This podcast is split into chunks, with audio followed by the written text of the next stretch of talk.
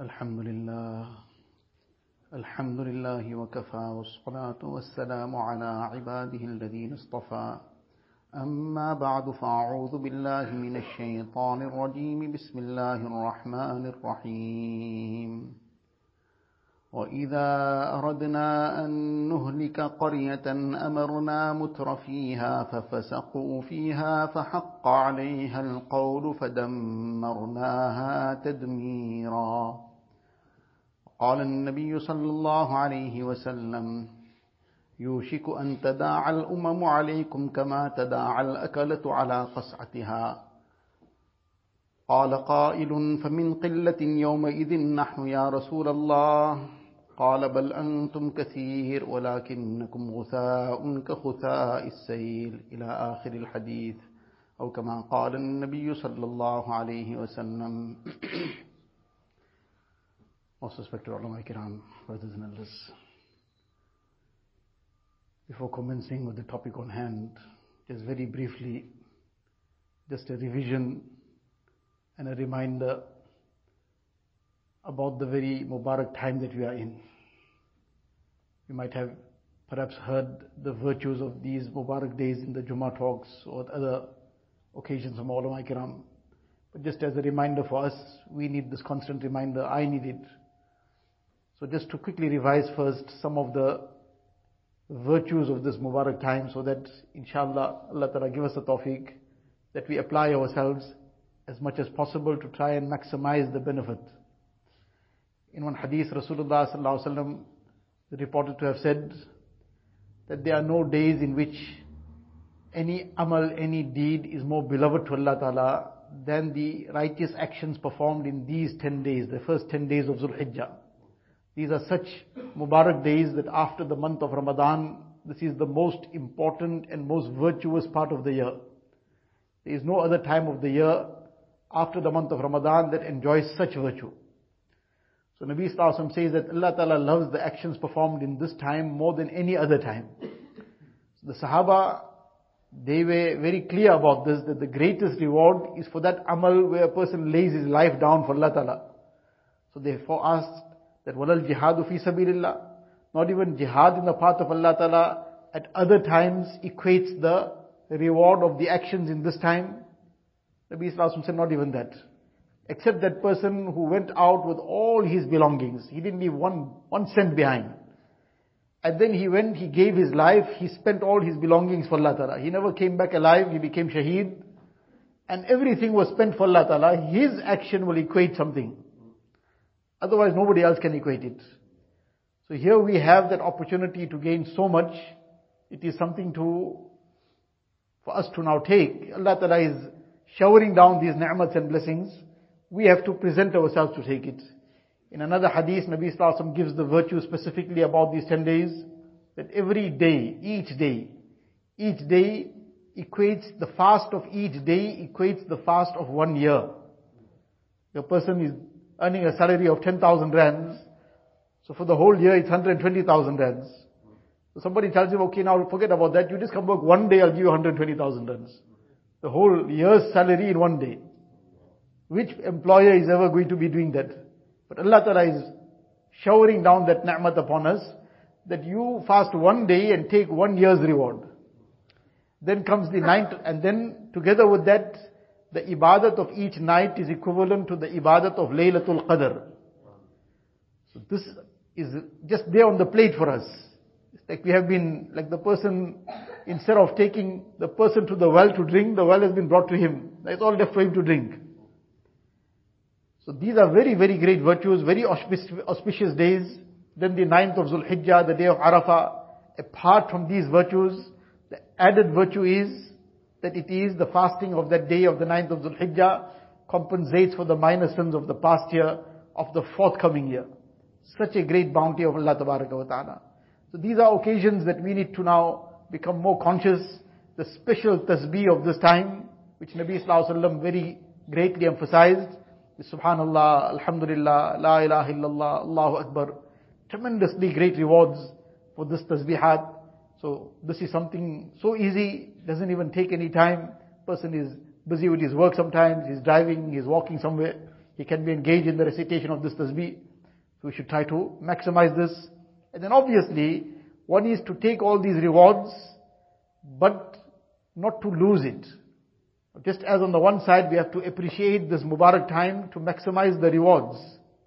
Just as the rewards become much more greater in these times, the disobedience of Allah Ta'ala becomes much more severe also. Like a person commits one sin here, and the same sin he commits in the Haram Sharif. Obviously that is not the same. It becomes multiplied hundred thousand times worse there. Because of the sanctity of the place. So likewise the sanctity of the time. This is a very sanctified time. So while trying to maximize the rewards, this is a time to now train ourselves to get rid of all the negatives from our lives. Any wrongs, any sins, any evil habits, to now make that effort and make that himmat and azam to take that courage to now make that firm resolution that this inshallah will never happen in my life again. Make sincere tawbah from it and move on. Allah Ta'ala give us a tawfiq. Then obviously the reward, the amal of the night of Eid and then the day of uh, Eid al-Adha, the Qurbani, etc. These virtues, inshallah, we have heard it many times. Allah Ta'ala give us the reward and give us the ability and the tawfiq that we take the maximum benefit from all these amal. The topic that we have on hand is something that happened in history which is really a very, very painful part of history. The Quran Sharif is also filled with a lot of history. But that history which gives us lessons of how to live our lives, what to do, at that part of history that teaches us don't do this. If you look back, you will see that people who lived their lives in this manner, what happened to them? What was their end result?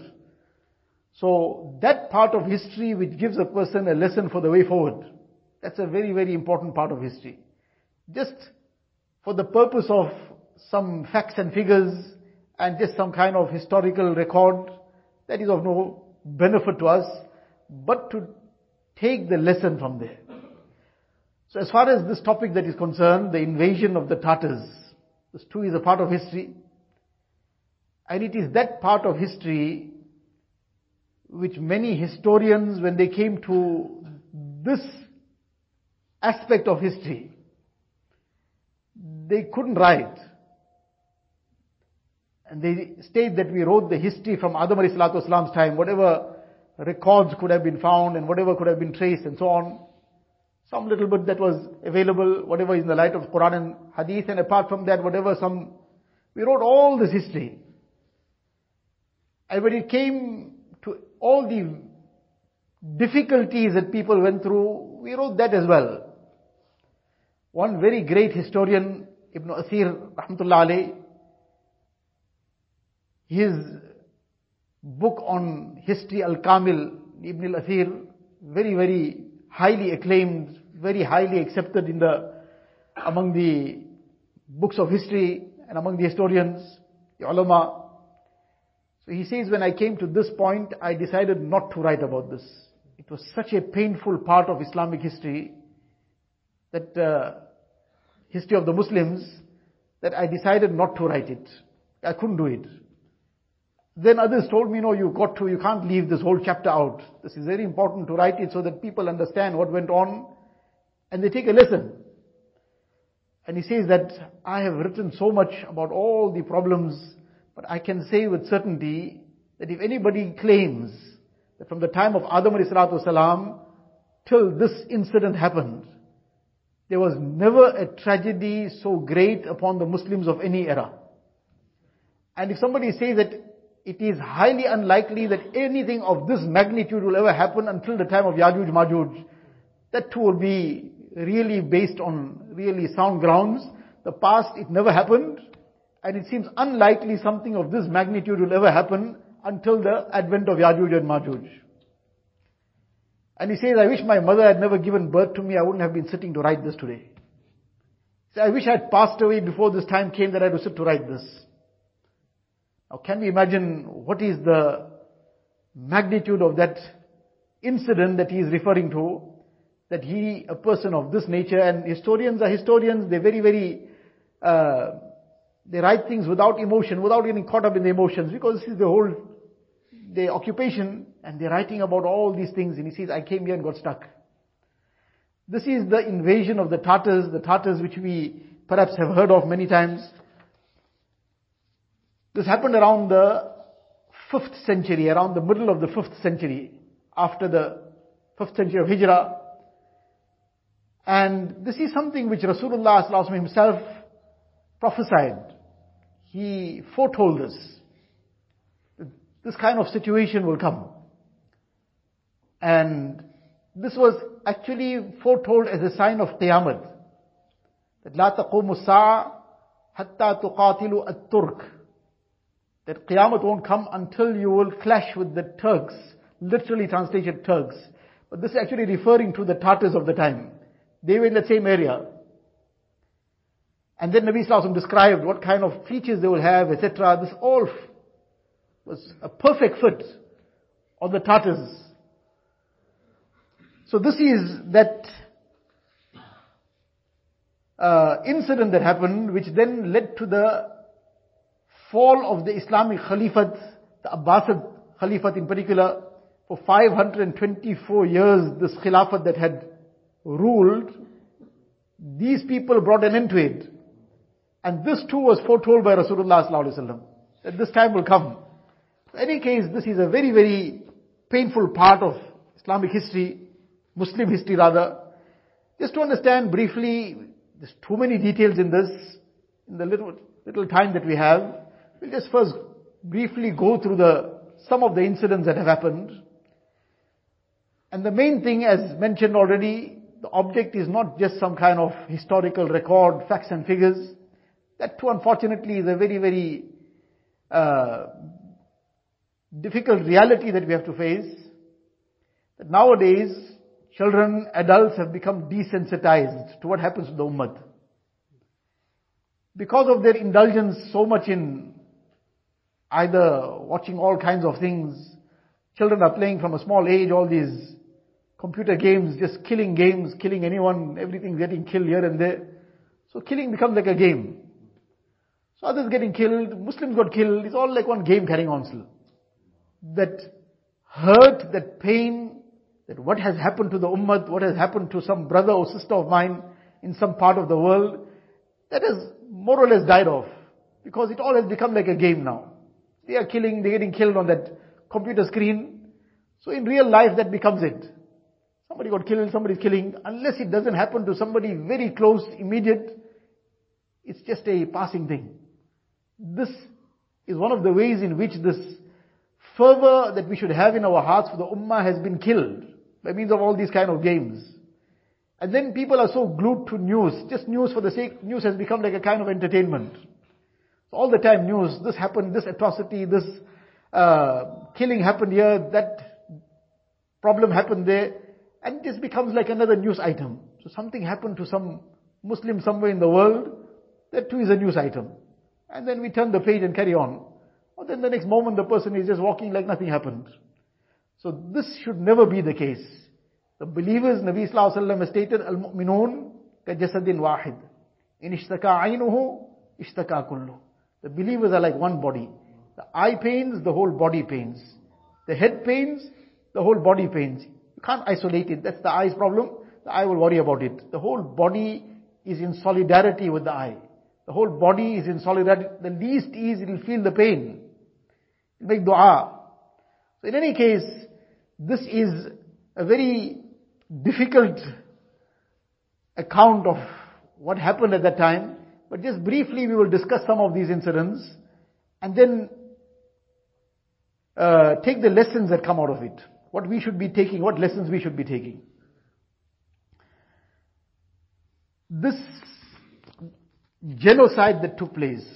Genocide is a word commonly used nowadays every other day we hear this word, is the calculated killing of a whole race, a whole community, a whole, as we hear, ethnic cleansing. This was perhaps the first genocide. And not perhaps it was. It was the worst ethnic cleansing that the earth has ever seen. That Muslims were targeted because they were Muslims. And the numbers are mind-boggling of how many Muslims were slaughtered with, lost their lives. So what was the background to this? Where did it start off? So, at that time, there was one ruler, Muhammad Kharzam Shah. Was a very powerful ruler and he had conquered many lands. So at that time he had become the most powerful king, ruler of the time in that region. On the one side was the Abbasid Khilafat, which was in Baghdad, which was a very small area and small number comparatively. And he had already conquered areas from up to Armenia and Georgia in the west, coming down to India in the south, and very, very vast area. So any case, as this kingdom of his expanded, now the power also corrupts. But in any case, in that time some incidents happened. One thing what happened was, at that time there was this other very vast uh, power at that time under Genghis Khan. So now between these two, there was some trade relations. They accommodated one another's trade caravans. So one of the trade caravans from the Genghis Khan's territory, they came to a part known as under the ruler Otrar. The place known as Otrar under the ruler, this was under the jurisdiction of Muhammad Kharzam Shah.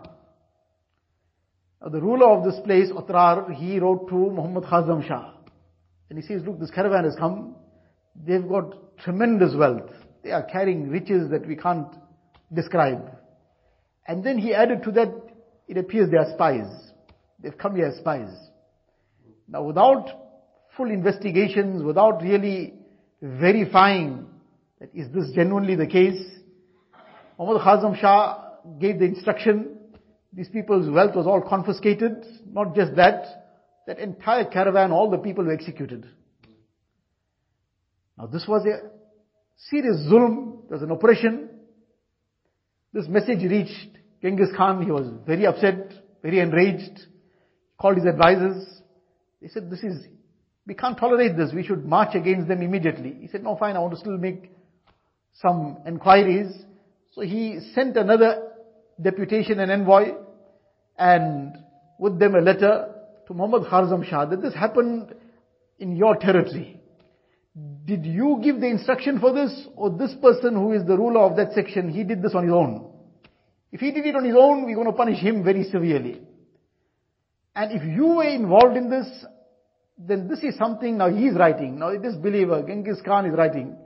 He's saying, I, despite not following any religion, I too don't regard this as acceptable that somebody has come as a trade delegation, meaning they've come with what we will call in our terms a visa. A visa is a document of giving security that you come into our land, you are permitted to come. You will be given the normal security that others are given. So the person was given the security to come and go as he, with ease and peace. So I don't regard this as permissible as well. These people were Muslims. How did you attack them and kill them? So now please reply. Did you give this instruction or was it done by this ruler of Otrar? So he had no answer. He could not give any reply because he had given the instruction. So now his son tried to reason with him and said, you know what, you rather go and make peace with him. And this ruler of Otrar, he was a person that gave this wrong information or whatever unverified information. You rather hand him over. You rather take revenge from one person rather than the whole population suffering and being uh, killed and mercilessly butchered. But power, Allah Ta'ala save us and protect us, power has a more severe intoxicating effect than the worst intoxicant sometimes. This person couldn't think about apologizing or saying, okay, we made a mistake. Or, no, he decided to start preparing for war. That we won't allow somebody to dictate to us like this. These are all the words of pride. Pride and arrogance has never made anybody succeed anywhere. Pride and arrogance has always been the means of the downfall of people. It was the means of the downfall of Azazil, was Muallimul Malaika. But that pride brought his downfall, made him Iblis, Shaitan the accursed. He was that person who was the teacher of the Malaika. But pride brought that moment where he became accursed till Qiyamah and forever. So this pride also now made this person start acting in a serious way. That envoy that had come with this letter now, an envoy is an ambassador. Ambassador in any, whatever culture it might be, whichever, an ambassador is somebody that's given full protection. He killed that envoy also. Killed that envoy and the rest of the delegation to so to say humiliate them. He had their beards shaven and sent them off.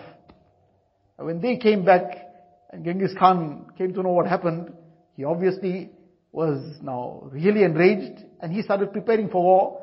This fellow, Muhammad Kharzam Shah, he also started preparing for war.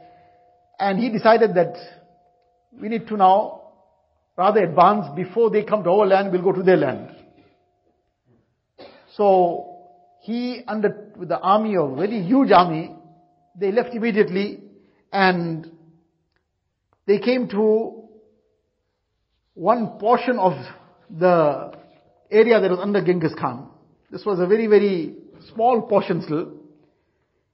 And when they came there, the place at that time, whoever was there, they ended up in a battle with them. Now this was one very small portion of this person's army. This battle lasted for three days. There was so much of blood that the horses started slipping. And after three days, it was such a fierce battle. After three days at night, both armies in the darkness of night retreated because they couldn't face, continue with this. But now when this person returned, Muhammad Kharzam Shah, he quickly returned, retreated from there and came to Bukhara. But he realized that this was one small portion of Genghis Khan's army and he couldn't defeat them, where he's going to defeat the entire army. And now he realized that this fellow is coming with his entire army now. So he started splitting up his troops, put some 20,000 in Bukhara, 50,000 in Samarkand, another so many here and so many there. But that was another major mistake. Historians write that that was another major mistake because he split his whole army up in so many different places to protect the various cities. But that was the biggest mistake he made, but we will call it mistake that he made, his foolishness. We might give it even more stronger words to describe what a foolish thing he did. But later we will come to a lesson to take from here. So any case, he left these armies all over the place, went to gather more armies and come. But that was the biggest mistake, according to historians, that he made on a tactical note. That he split his army, the numbers were all divided, and Genghis Khan came with his entire army running over one city at a time. So these numbers were too small to face him. Any case, the, there's too many details to go here, but finally Genghis Khan came. First he surrounded and besieged Bukhara. When the city was besieged. Here also the fighting continued for several days. Eventually, the people of Bukhara, it is stated that more than some 40,000 people were killed in Bukhara alone. And the pillaging, the looting, they violated the woman, they, all kinds of atrocities were there were about 400 soldiers when, when the army that was surrounding or sort of protecting Bukhara when they couldn't take it any further and they fled. 400 soldiers went and took refuge in a fort. After Genghis Khan came, he forced the Muslims that were still left in the city to come along. And in order to now conquer this fort, there was a trench around the fort. Now just to, these are the, the painful parts, but to try and think that what brought about such a law there was a trench around that fort. Now that trench had to be filled in order to now get to the fort itself. So he forced these Muslims that were now brought out of the city to fill this trench up so that they can cross over it. So now they were filling it up with sand, whatever. But that wasn't good enough for him. He ordered his army, they brought the members of the masajid of Bukhara. Bukhara is a place which every Muslim has heard the name in some way or the other the place of Imam Bukhari rahmatullah alayhi. It was a place which was the seat of knowledge, where there used to be sometimes in the halaqat and in the circles of learning of hadith, one muhaddith, he is delivering hadith, there used to be thousands of students, 20,000, 30,000 students in that one halaqah. There would be 70, 80 people, mukabbirs, relaying this, the voice of the muhaddith. This kind of a place, and now some centuries later, this is the situation. The members of the masjids were also thrown into these trenches. Allah forbid, every copy of the Quran Sharif they could lay their hands on was used to fill these trenches. And eventually that fort was also conquered and these soldiers were also massacred. This was the aspect of Bukhara. After Bukhara, then there was the bigger city of Samarkand. In Samarkand, it is mentioned that there was an army of, uh, quite a big army there, but 70,000 70,000 soldiers were killed. And 50,000 of the inhabitants of the city were killed. Can we imagine what a kind of, it's, it's mind boggling. We have heard so many things happen, we've heard, and really every bit of it, whether it's one person or 100 people, it's supposed to really make us feel that pain.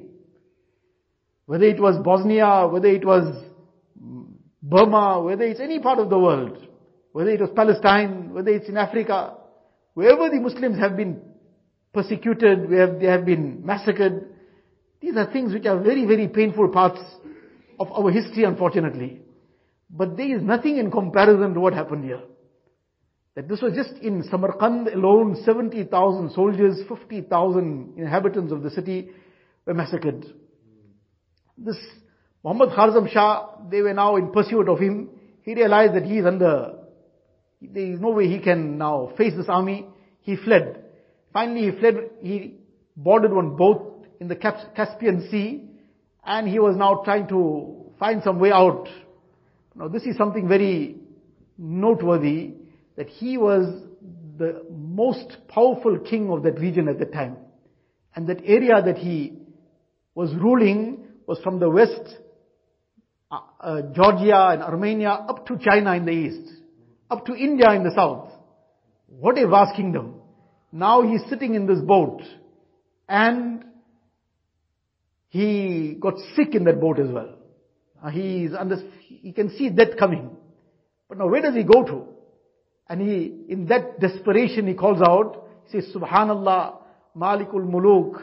He says, Ya Allah, O King of all kings, Malik al-Muluk, that in this لم يبق لنا من مملكتنا قدر زراعين ندفن فيها that this vast kingdom I had in all this vast kingdom millions of square miles I can't even find two arms space to get buried in now I'm sitting in this desperation the very big lesson power wealth influence all these things are not to be regarded as something that's invincible. Allah Ta'ala protect us, Allah Ta'ala save us, that the tables can turn. If a person is just, he's upright, then inshallah everything will carry on. But Allah forbid the zulm, and this is a whole, the trigger to all this was zulm. The zulm that was committed on that trade caravan, on those envoys, and then all that wealth of theirs was also confiscated. That was zulm. Their lives were taken. That was zulm. The trigger to this was zulm. And zulm, zulm zulumatun yawm al-qiyamah. Zulm is a means of severe problems on the day of qiyamah. A person will be in this darkness not knowing where he's heading and falling, Allah forbid, into where not. But that is the day of qiyamah, long before that in dunya. Zulm brings its consequences. Allah Ta'ala protect us and save us. In any case, one city after the other they began running over. Then they came to the place called Maru, which was a very well-known seat of learning again. 700,000 people were massacred in the city. 700,000 Muslims were massacred. And in this manner, time and again they carried on. Eventually, after they conquered Samarkand, they came to and Maru, etc. The biggest city was Khwarizm, where this Muhammad Shah Kharzim was from. This entire city, same thing happened. Again, many details involved.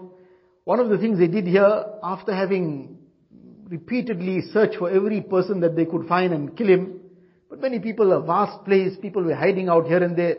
They came to know people are hiding in a certain building. They either broke into it and killed them, or they didn't bother to break into it also. They just set the whole building alight. Now there's hundreds of people hiding in there, taking refuge, and there's no way they can come out again also. And the whole place would just be burned down to ashes. This is how. And then this place, Kharzim, after having killed by the hundreds of thousands, eventually they knew still many people are still hiding in. They went and opened the floodgates and allowed the flood water, the dam waters to run over the entire city. The whole city was submerged. So that if anybody survived, he got killed by, drowned by these flood waters. This was the way in which this very brutal and terrible massacre continued. Nevertheless, one very, very ajib thing that happened in this time was that when all this was happening, these atrocities were taking place, people were being massacred, but there was some very great awe and fear of the Tatars that had just besieged the Muslims. And one was the atrocities that the Tatars were committing upon them.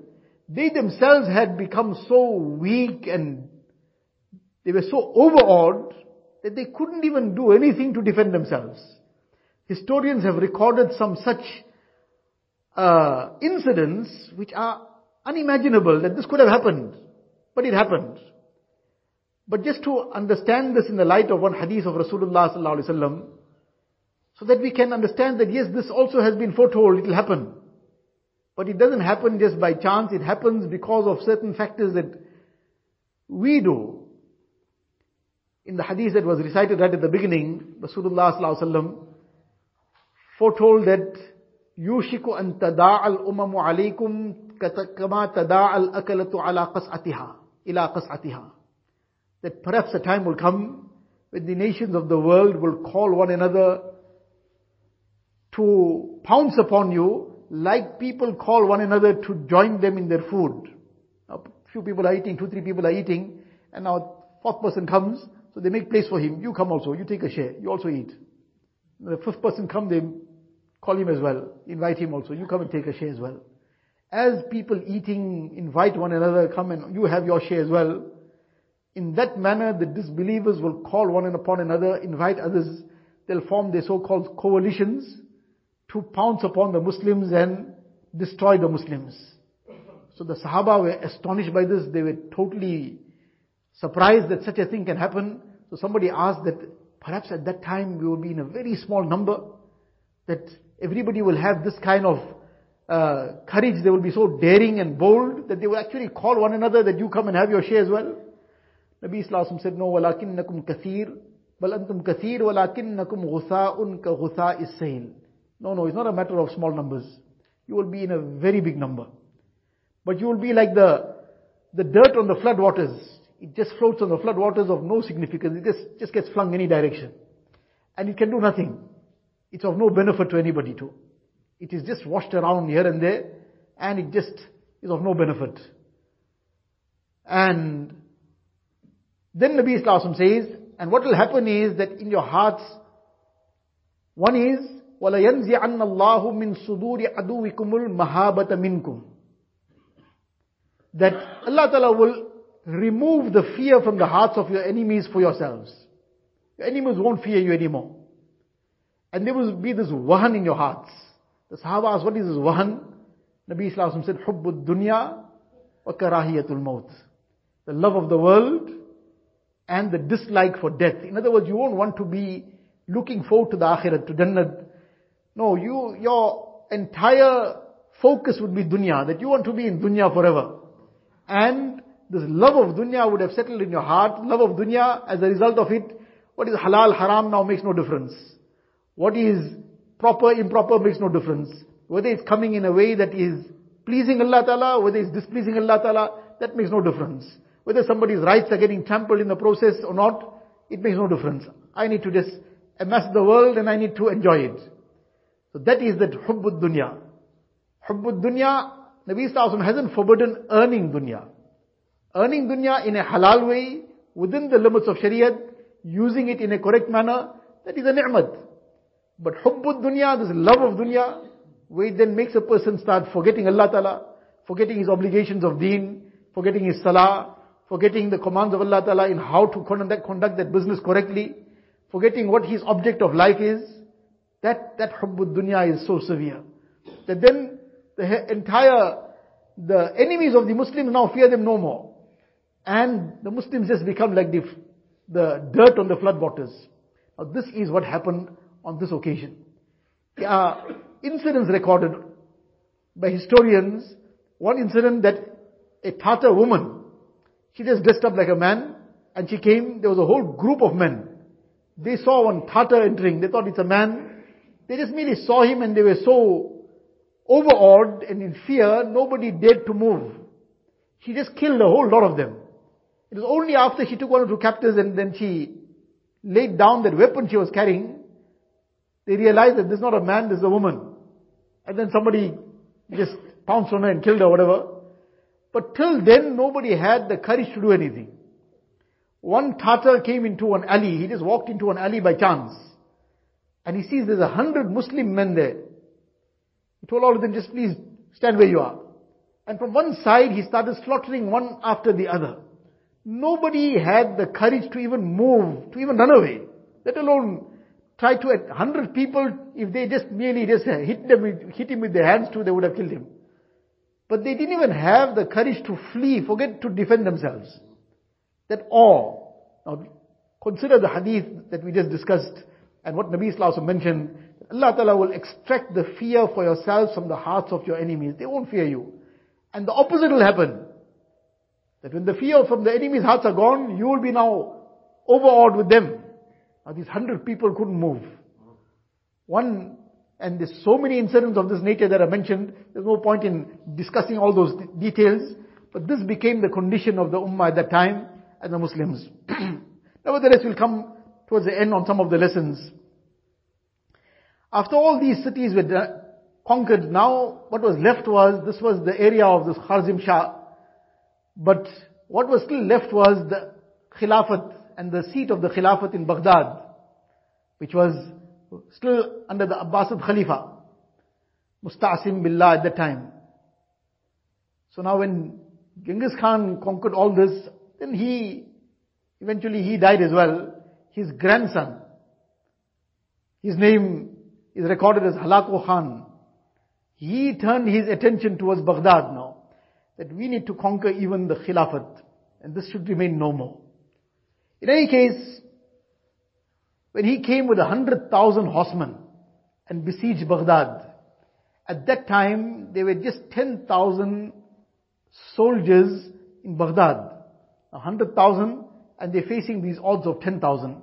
This is now the very important point to note that how this happened.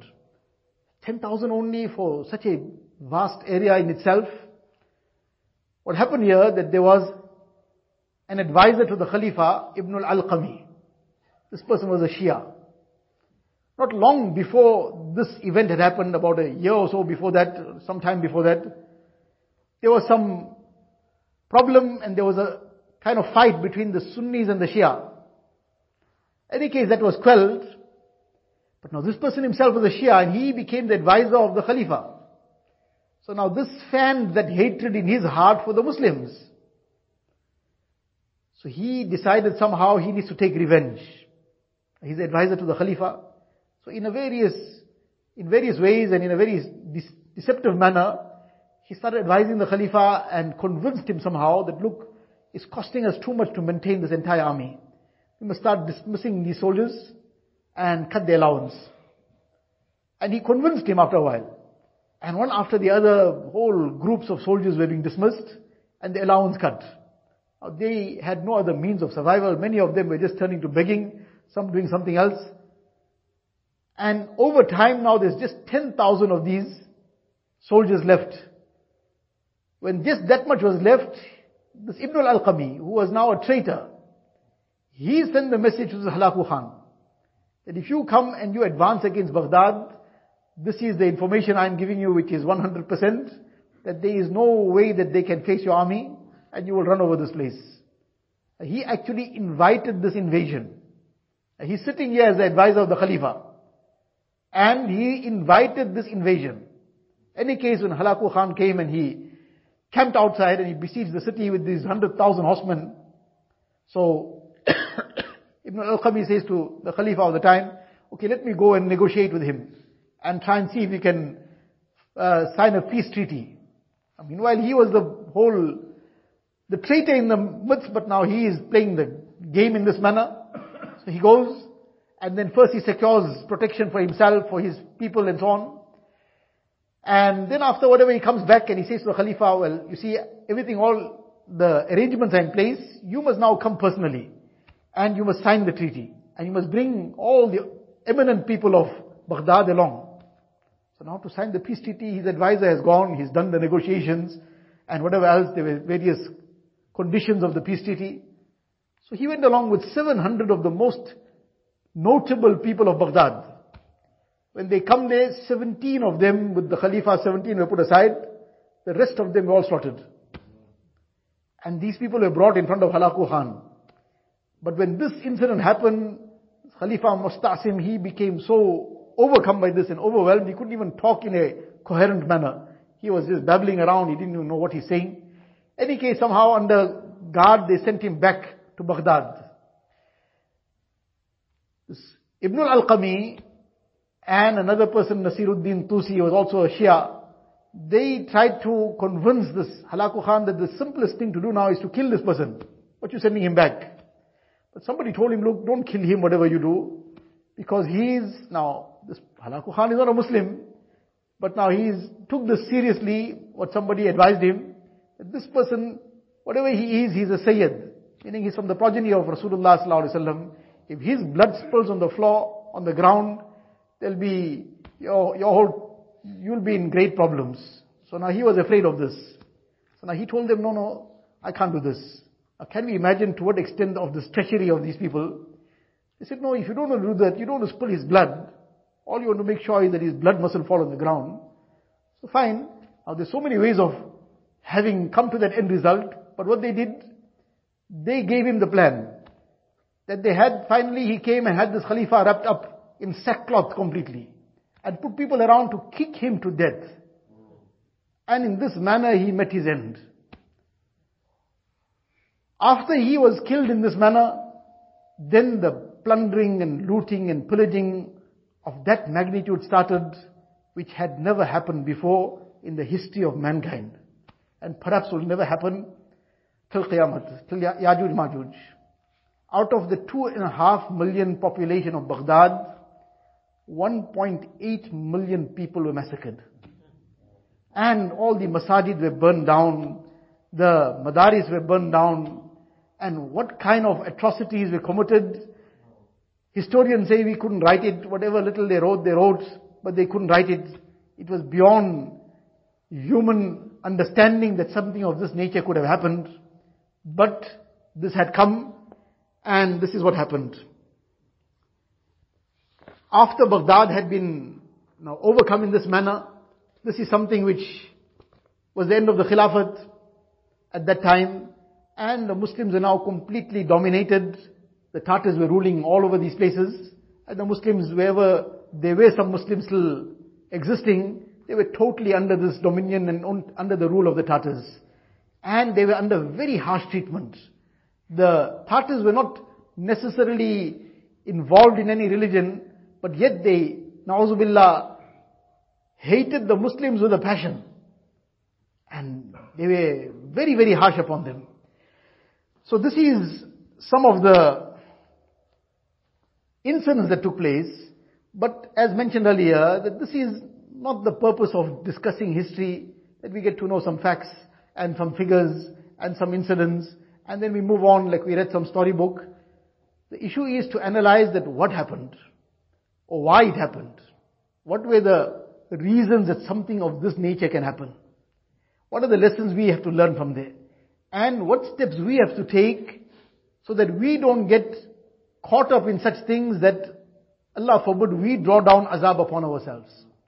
Now, in order to just go into this,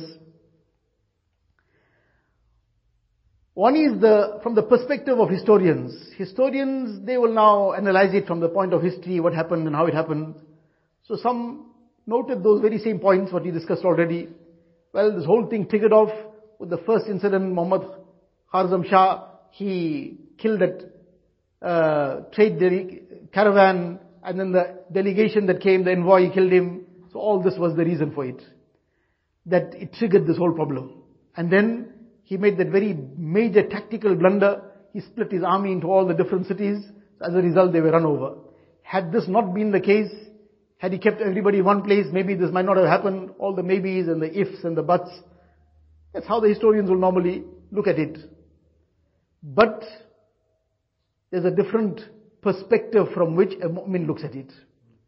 One very, very great historian of not the, of the very recent past, Hazrat Maulana Abul Hasan Ali Nadwi rahmatullah very great alim, very great historian. He's written a very major work on history, Tarikh Da'wat wa Azimat, which is translated into English also. The uh, Tarikh Da'wat wa Azimat, the English uh, Saviors of the Islamic Spirit. Something really worth reading and a lot to learn from it. So, this is a very voluminous, in several volumes this is. And he's recorded this whole incident of the Tartars in detail as well. Then he makes many points in there. And now he is making these points from the perspective that a Muslim should be analyzing these things. He says that look, these things are what historians will write, that this was the incident that took place and that triggered off this and this was a tactical blunder, etc., etc. But it doesn't happen. It doesn't normally happen that one person's blunder, one person's foolishness becomes the cause and the means of an entire population suffering the consequences. That doesn't normally happen. Rather what it is, it is the general condition of the Muslims of the time that become the reason for those people in decision making positions making foolish decisions. That then brings down the azab. Now they seem to be the ones that are doing all the uh, haywire things, but they are the reflection of the population. When the population overwhelmingly goes in that direction, then the leaders are the reflection of that. And they will then make those foolish blunders. One of the things that happened, it is mentioned that when Baghdad was being attacked, the Khalifa was a pious person. He was, now they sent him back. So initially he was there in his room and he was busy performing salah. And the Tatars on the outs, they were surrounding, besieged the city. From there they started uh, firing arrows into the city. Any case, these arrows were coming in. One arrow came in through this window. Window might have been closed, but it broke through that window and shattered the window of the room where this Khalifa was busy performing his salah. One young child, his daughter, a little girl, she was sleeping in that room. And that arrow came and fell directly on her and killed her. But now when he went to remove that arrow, there was an inscription on that arrow. How that inscription came, whether it came from the unseen, whether it was written before, apparently it came from the unseen. But there was an inscription on that arrow. And that inscription, what was written on it is that إِذَا أَرَادَ اللَّهُ إِنْفَاذَ قَضَائِهِ When Allah Ta'ala decides to now implement His decree, that people have now done whatever it was to draw down the azab. So Allah Ta'ala decided to now send the azab. what does Allah Ta'ala then do? That the intelligence of the intelligent people is then snatched away. In other words, they start doing silly things, they start doing things that are not imaginable. They start making decisions which don't make sense. Like for example now the trade caravan, the simple thing that anybody would have thought is that okay fine, arrest them first, then do the thorough investigations, make sure that the information is correct. Then if it is verified and it's established, these people are spies, they've come for some wrong uh, purpose, now you executed them, you have your evidence on hand. That was a just logical thing to do. That was a simple logical thing to do. But a person of this intelligence, this amount of intelligence he has that he can go around and conquer so many lands and become the greatest king of the region, but he couldn't think that much. Why he couldn't think that much? Allah Ta'ala snatched that intelligence away. Again came the next envoy, an envoy, an ambassador. This in any, any place, this is something that's never done, that the ambassador is killed. But he couldn't think that much. Yes, he couldn't think. Why he couldn't think? Allah Ta'ala took that intelligence away. Sin, sin stunts the intelligence of a person. Zulm and oppression, it blocks the intelligence of a person. Then sometimes it's glaring that what harm a person is doing to himself, what he's doing to his family, how he's destroying his life, he's destroying others. Everybody is seeing it, he can't see it. And people are bewildered, but why can't this person understand? A simple thing like this we're telling him. He wants to embark on something which is going to be totally destructive. All the writing is on the wall that you do this, you're going to completely destroy yourself, your family. But he just can't understand it. Everybody can't seem to fathom, but such a glaring thing. How come, how he's not understanding it? He's not understanding it due to the darkness of sin having covered his mind. I can't think straight. His thinking gets completely blocked. He can't think correctly. So likewise, many other incidents happened that as a result of which these kind of foolish decisions were made. But those foolish decisions, as a result of this intelligence being taken away. Why? This was a reflection of the population.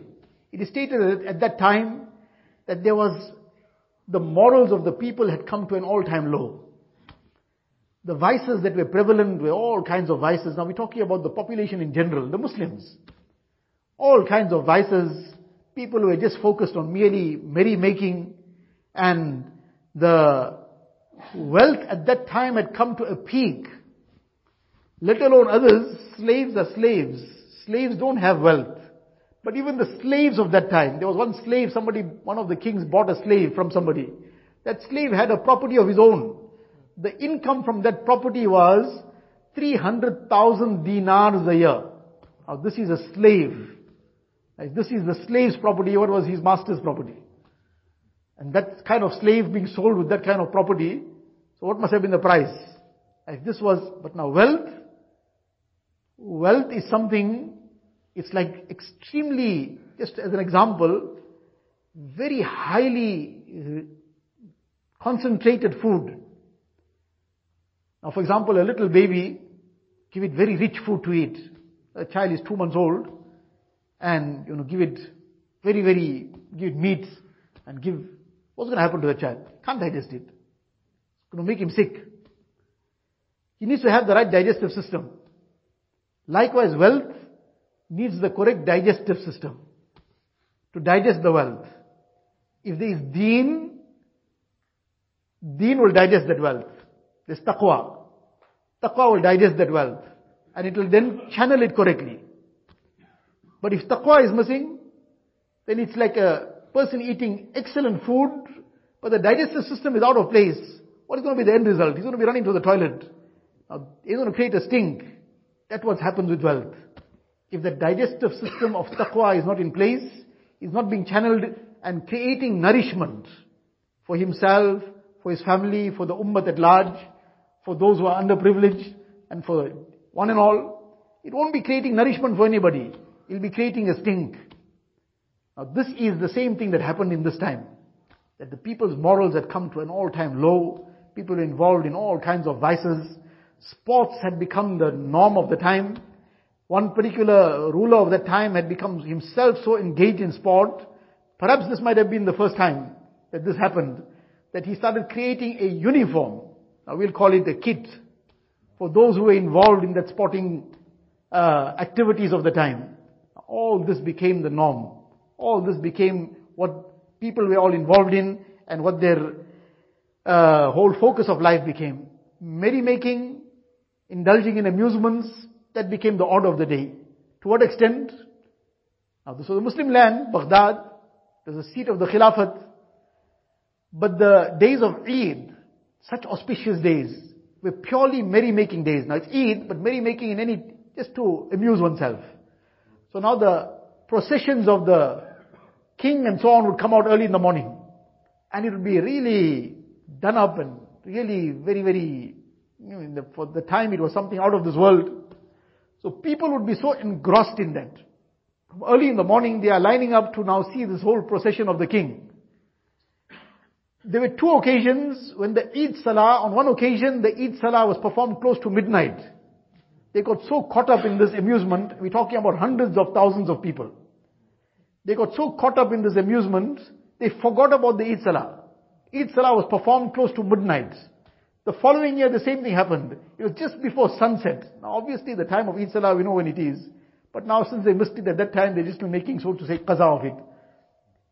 Just close to sunset that Eid Salah was performed. Now, this was the extent to which this amusement and merrymaking overtook the people. Now, these are things again to reflect on. Which direction our communities are heading. That on a general note, while there's a lot of poverty, while there's a lot of hardship and difficulty, at the same time, perhaps there was never so much of wealth also in the ummah, in the general population of the ummah. Though the percentages might not be much in terms of the overall population, but still, on a general note, there perhaps was never so much of wealth. But, what is the end result of it? How many percent are able to digest that wealth? Alhamdulillah, there are those who digest it, but how many percent? And how many are using it in a way that is not much different to how it was being used in these times? On one one wedding, one of the things the historians have written, that the weddings were really overboard. All kinds of wastage and extravagance to the highest extent was being indulged in weddings and all these amusements and sports and whatever. What are we witnessing in our time? So any case, these were some of the things that were very common already in the time. There was general neglect of deen. People were just engrossed in their dunya. And this is how things continued. As a result of which, this became the scene. There are many ahadiths, we don't have the time to go into those ahadiths. These are aspects also Rasulullah foretold. That if these things become prevalent in the ummah, these are going to be the end results. These will be the consequences. When people will uh, cheat in weight and measure, various things Rasulullah foretold will happen. One of them was Jawri Sultan. Kings will become oppressive. One of the other things mentioned in that same hadith, that when the leaders will not rule according to the book of Allah Ta'ala, then the infighting will become very severe. Now if you look at what's going on in the Middle East and various other Muslim lands. The rule of Allah Ta'ala is relegated somewhere else. So what is the end result? Muslims and Muslims are fighting open uh, war. So these are all things that Nabi Sallallahu has already foretold. When these conditions will come into the ummah, these will become the end result. People will not be, uh, the, the inflation will become rampant. All these things are mentioned in the hadith. So in any case, this is what happened and the Tatars overtook all these places. But now there's another part of this history. Those who had been involved in these massacres and so on, they obviously with time, they died, but their progeny were still ruling. After Genghis Khan died, his whole kingdom split up into four, four regions. And his descendants, each one had taken on one region each and they were ruling over that region. Allah Ta'ala's Nizam and his will. In that time among the people, one of the things that had happened was that there were pockets of pious people as well. Because these were all seats of learning.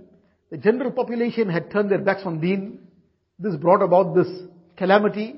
And when a calamity befalls in this manner, then it doesn't spare anybody. The good and the bad all get caught up in it. But when this happened, those pockets of pious people all over the place, they realized that what had become the reason for this, the downfall of the people, was in their amal, that they had gone into all the vices. So they started making a very, very strong effort to bring back deen alive. Now with the effort that was made to bring deen alive, they began passing on the word of Allah Ta'ala, inviting people to come back onto the full deen. They began teaching deen, etc. So all the efforts of deen were now being intensified. Over time, as these efforts of deen started intensifying, people's amal started coming back on track. So now, the table started turning again in the other way. These four regions, one after the other, the people who were over, who were ruling over these regions. One of the regions, there was one person who was ruling over one region, his name was Baraka. He was a Tatar, so, he was ruling over this one huge area. One day one caravan of traders came from another place, Muslim traders. So he got talking to two of those traders. And he asked them something about Islam. When he asked them about Islam, they took hold of the opportunity. Now these were traders, but they understood that their main trade is deen. Ya ayyuhalladhina amanu hal adullukum ala tijaratin tunjikum min azabin alim. Allah Ta'ala the Quran Sharif says, Oh you believe, should I tell you a trade? A trade that will save you from a painful punishment. تؤمنون بالله ورسوله وتأمرون وتجاهدون في سبيل الله بأموالكم وأنفسكم Allah Ta'ala then gives the detail that you bring iman in Allah Ta'ala, you strive in His path with your lives, with your wealth. So this is a tijarat. Allah Ta'ala has described it as a tijarat, as a trade, as a business. These traders also knew what's their main business. They seized this opportunity and they spoke to him in such a way that he accepted Islam. He's the ruler. He accepted Islam. In a short while, his entire region, the people under his rule accepted Islam. Now these are the Tatars. They were the most hardest against the Muslims. And they had that, that hatred for the Muslims were coming down as a legacy from their forefathers. But Allah Ta'ala turned the hearts. This person became a Muslim. Then there was another area in Persia. The ruler was Qazan. He was raised as a Buddhist. Now, this person was raised as a Buddhist. He was invited to Islam. Some, whatever the circumstances became, after some time this happened. He accepted Islam. After he accepted Islam, the whole area, it became, again, all the people under him, they one after the other started becoming Muslims. He stated that these were those fierce people against the Muslims. They were now seen walking around with tasbihs in their hands, hymning the name of Allah Ta'ala, taking the name of Allah Ta'ala. Then there was another person in another area, uh, Taghlaq Taimur. He was ruling over this area. One sheikh of that time, Sheikh Jamaluddin from Bukhara, he was traveling with some caravan of his. Without realizing it, they trespassed into this person's territory. It was his reserve, game reserve or something.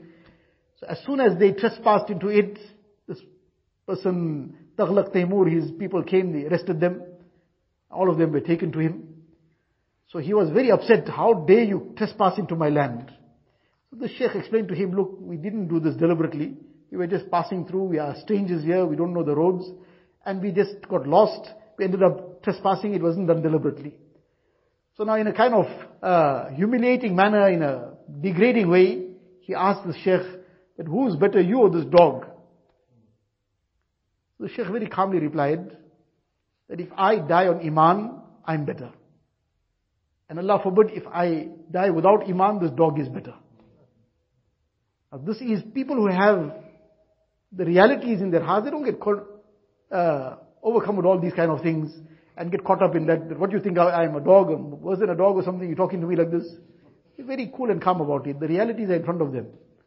And they dismiss all these things. These things don't mean anything to them. So when this person, when the Sheikh Jamaluddin replied and said that if I die with Iman, then I'm better than this dog, otherwise this dog is better.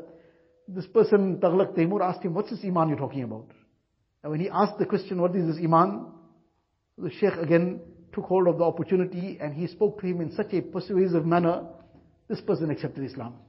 And then the fourth region over some time also, this entire area, this was the area that the Muslims at one time were ruling, and they were massacred in these entire places. The very people who conquered them, and who conquered them and mercilessly butchered the Muslims. They butchered them because they were Muslims. But when the efforts of deen took place again, when the Muslims came back onto Amal, when the Muslims rectified their lives, and when this became the dominant thing, there'll always be pockets of things all over the place. In the place of complete good also, there'll be pockets of evils carrying on here and there. But when the overwhelming majority or the majority are on one track, then generally the conditions come according to that. The majority are on deen, on iman, on amal, on righteousness, then those kind of good conditions come along. But when the majority have gone in a different direction, then it's a very scary situation. That the good and the bad will all get encompassed in that azab if it comes. Now if we just take a little analysis of just salah alone, how many percent of the ummah is on five times salah with jama'ah? Five times salah with jama'ah is a bit of a faraway place, five times salah itself. How many percent of the ummah? Can we even claim 10%? Now this is the first obligation of deen. But now this is the condition of the ummah in general. So in any case, this is what happened. And as a result of this, efforts of deen that took place and Islam became dominant again, deen and iman came in the lives of the Muslims. As a result, Allah Ta'ala turned the hearts of those who were massacring them. Allah Ta'ala brought iman in their hearts. And they now became the rulers, but just the, not just any kind of rulers, they were the Muslim rulers now. So, what is the lesson in all this? One is that these things, these conditions that come, this is a system of Allah Ta'ala that the kind of actions that the believers will engage in, a'malukum ummalukum. Your actions are your rulers.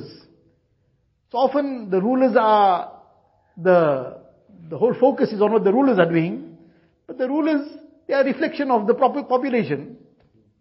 What the population wants, in some countries, Muslim countries at the moment, there's a lot of uh, consternation, what the rulers are up to.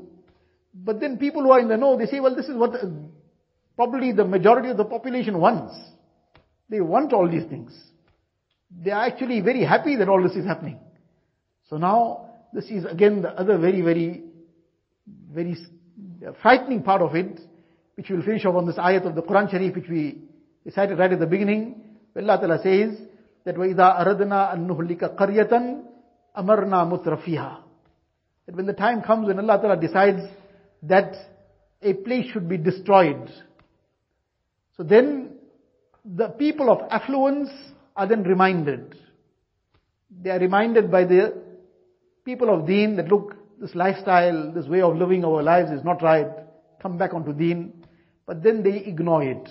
So now the hujjat and the proof of Allah Ta'ala has been established. That you are reminded, reminded again and reminded again. فَفَسَقُوا فِيهَا They go on sinning. فَحَقَّ عَلَيْهَا الْقَوْلُ فَدَمَّرْنَاهَا تَدْمِيرًا And then the azab comes and totally annihilates them. Now, this is something to be very, very concerned about. We have to bring deen into our own lives. More than having a Muslim rule, what is more important is having an Islamic life. Muslim rule is mashallah very good, but if there is an Islamic life in the population, that Muslim rule itself will be of no avail. In dunya, that will not help us because that Muslim rule also will be Muslim in name. There won't be any Islam left. So what is more important than Muslim rule is having Islamic societies. That the population must be on deen. Then that population, the reflection of the population will come in the rulers as well. So these are the lessons that we have to bear in mind that this is a very, very heart-rending part of history, but it would be even more tragic if after having mm, come to know about this part of history, we still fail to take the lesson. We fail to take the lesson and implement the lessons that we don't get caught up in those vices that they got caught up in, which finally drew down the azab of Allah Ta'ala, and that we bring our lives onto complete deen. Allah Tabarak wa Ta'ala give us the tawfiq. Wa akhiru da'wana alhamdulillahi rabbil. Quite a bit of time has been taken. We'll make dua today, inshallah. اللهم لك الحمد كله ولك الشكر كله. اللهم لا نحصي ثناء عليك. أنت كما أثنيت على نفسك. جزا الله عنا نبينا محمدا صلى الله عليه وسلم بما هو أهله. اللهم افتح لنا بالخير واختم لنا بالخير. واجعل عواقب أمورنا بالخير. بيدك الخير. إنك على كل شيء قدير. ربنا هب لنا من أزواجنا وذرياتنا قرة أعين واجعلنا للمتقين إماما. واجعلنا للمتقين إماما. واجعلنا للمتقين إماما. ربنا فاغفر لنا ذنوبنا وكفر عنا سيئاتنا وتوفنا مع الأبرار. ربنا وآتنا ما وعدتنا على رسلك. ولا تخزنا يوم القيامة. إنك لا تخلف الميعاد. اللهم ثبتنا على الإيمان وأمتنا على الإيمان. واحشرنا يوم القيامة مع الإيمان. يا مقلب القلوب ثبت قلوبنا على دينك. يا مصرف القلوب صرف قلوبنا على طاعتك. ربنا لا تزغ قلوبنا بعد إذ هديتنا. وهب لنا من لدنك رحمة إنك أنت الوهاب. ربنا إنك جامع الناس ليوم لا ريب فيه. إن الله لا يخلف الميعاد. اللهم إنا نسألك من خير ما سألك منه نبيك وحبيبك سيدنا محمد صلى الله عليه وسلم. ونعوذ بك من شر ما استعاذك منه نبيك وحبيبك سيدنا محمد صلى الله عليه وسلم. أنت المستعان وعليك البلاغ. ولا حول ولا قوة إلا بالله العلي العظيم. وصلى الله تعالى على خير خلقه سيدنا محمد وآله وصحبه أجمعين. الحمد لله.